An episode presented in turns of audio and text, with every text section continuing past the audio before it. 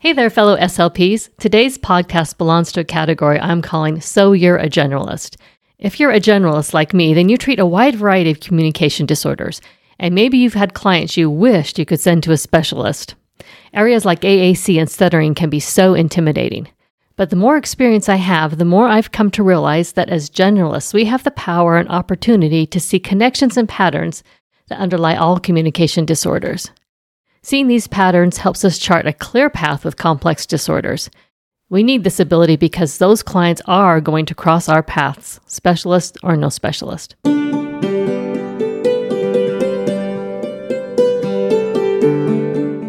Welcome to the Mindful SLP, the show that explores simple but powerful therapy techniques for optimal outcomes. I'm Dan, here with co host Denise, and today we're going to be talking about augmentative and alternative communication, also known as AAC. Now, Denise, you're a generalist. You said that many times. So, what do you know about AAC? What do you want to share about AAC? While not being an AAC expert, I've come a long way because I've been able to see patterns of cognition and behavior that can hold back any person who's learning to communicate, whether or not they're using AAC. I want to share these patterns and what to do about them. The problem I see, and I see it a lot, and I do mean a lot, is that families are more likely to get discouraged with AAC use when these issues with cognition and behavior are not resolved. They just don't see it working for them or working for their child. Honestly, I've had very few clients who were effective AAC users when they started working with me. And most families had either given up on it, or if they hadn't, the child wasn't communicating effectively with AAC, for example, just choosing picture symbols randomly without any real discrimination between the symbols. Um, that can give you an idea of how big the problem is with teaching someone to use AAC. I remember last fall you saying, after talking to some clients, that you needed to do a podcast on AAC, and that's what triggered this podcast. So tell me what triggered this. Well, last fall I had two separate conversations with two mothers of nonverbal children about AAC. Um, these conversations happened within a week or two of each other. Um, it was disconcerting. It was a little bit freaky in a way because they both said exactly the same thing to me to explain why they had kind of given up on AAC or why they hadn't fully embraced it. What did they say? I just know what they need. What bothered you about that? That really concerned me because you can't really know what someone needs beyond the basics if their communication is as limited as it was with these children. You can know whether they're hungry or sleepy or tired or frustrated, and parents of nonverbal children really do get clued into that. But to just know the basics, I mean, that's not enough for human development because we have so many more things we want to say that we need to say. Communication is a human need. It's not enough for someone to just be guessing what you need. And I don't believe these families gave up because they're not devoted to their child's well being. It's because they didn't see their child being effective with it. They didn't see progress with AAC. This kind of goes back to the book that we talked about, Ghost Boy, at the end of the year. He also had things that he wanted to communicate, but everybody just did everything for him because he couldn't communicate to them. Yes, and so frustrating to him. He had all of these words inside of him. In fact, we kind of talked in that podcast about how he was so discouraged when he thought he was only going to have 200 words. And then he ended up getting a, different AAC device and where his vocabulary could be unlimited. Well, let's dive into it. So, the next few podcasts are to share the practices that have made me a better therapist overall and that have carried over to AAC in particular ways. While not being an expert, I've seen clients who use AAC really progress when I keep these things in mind. Give us a little outline of how we're going to talk about AAC. Well, I'm actually going to do three podcasts on AAC. I named these podcasts Ready, Set, Go with AAC because I've organized the communication patterns I see in early AAC users into three stages the get ready stage, the get set stage, and the go stage. You won't find these in any textbook, but it works really well for me when I'm setting my objectives for AAC clients. Today we're talking about the ready stage. As we go through these podcasts on AAC, it's really important to emphasize that no matter what stage the client is in, the family, the SLP need to be using some kind of AAC system with the child, even if it's low tech laminated pictures, right? Mm-hmm. AAC users need to be exposed to tons of language, even when they aren't using it expressively. Their language is picture symbols. So, what I'm talking about does not replace using AAC, it's a supplement. What I'm talking about are foundational skills that all communicators need and that are often missing in AAC clients. And what you're going to be doing is doing these activities along with AAC input. All right. So today, let's get ready. What does that look like? So I've heard some people say, well, the therapist or someone told me that my child isn't ready for AAC yet. Mhm. Okay. That's not how we want to think about it because you're always going to be inputting. You'll be using picture symbols. You'll be touching them even if the child is not really skilled at that, doesn't know what each picture means. What I mean by get ready is maybe they lack interactive play skills and eye contact, or maybe they lack the ability to persist in something that's challenging. Okay, now that's probably not news to any SLPs out there. Mm-hmm. But there's another area I always check that maybe you haven't considered before, and that's the ability to choose. That's what I want to spend the rest of this time talking about today. I've had so many nonverbal clients, AAC users or not, who came to me without the ability to choose. How do you tell if someone doesn't have the ability to choose? Well, maybe I show them multiple pictures of activities to choose from, and they point to more than one at a time. I mean, sometimes they'll honestly use their index finger and their pinky finger so they can point to two pictures at a time, or they'll point to all the pictures in a row. And mm-hmm. they're not really choosing what they want to do, they're trying to choose them all. One of my clients has a device that he's just now learning to use. Um, and he used to use, like I said, his index and his pinky finger to make two choices simultaneously on his device. So he'd choose ball and bubbles. Well, we can only play with one thing at a time, right? So he didn't really understand about choosing. Um, he's gotten much better at that now, and as we've worked on choosing. Or sometimes they might fall apart emotionally when they're being asked to make a choice. I had this client once who loved to color, and so I asked her to point to a color board to choose which marker she wanted, and initially that caused her to just fall apart. If she couldn't just grab the marker and mm-hmm. go, but had to stop and deliberately choose a color, it was really stressful for her emotionally, and that's something we had to work on. Or they may just disengage emotionally when asked to make a choice. So you have to really sit back and watch how they're making their choices Or uh, not. Or not mm. and, and, and really clue into that. How do you then teach it as a skill? Here's one activity I do with a puzzle. So I'll have two containers, like I have a bag and a box. And I take the puzzle pieces while the client is watching me. I put half of the pieces in a bag and half of the pieces in a box and close them up. Okay. And then I ask them to choose where they want to look for the puzzle piece. And oftentimes they will touch both. They'll touch the bag and the box at the same time.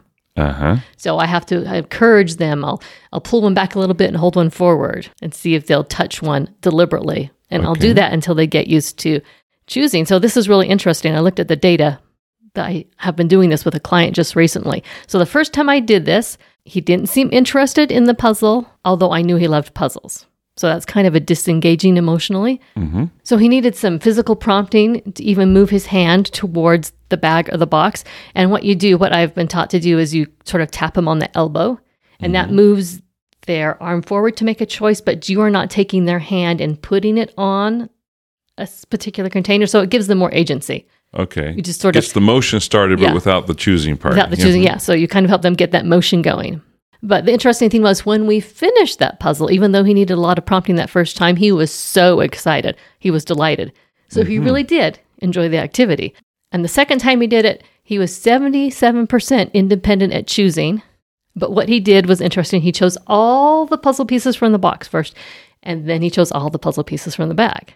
Okay. The third time I did it, he was 100% at independently choosing, meaning he on his own moved his hand to choose the bag or the box, but he switched back and forth every single time.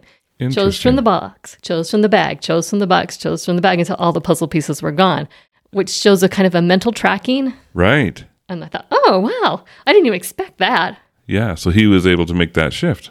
That's cool. And so you segue this into choosing pictures, understanding that choosing pictures represents choosing an activity.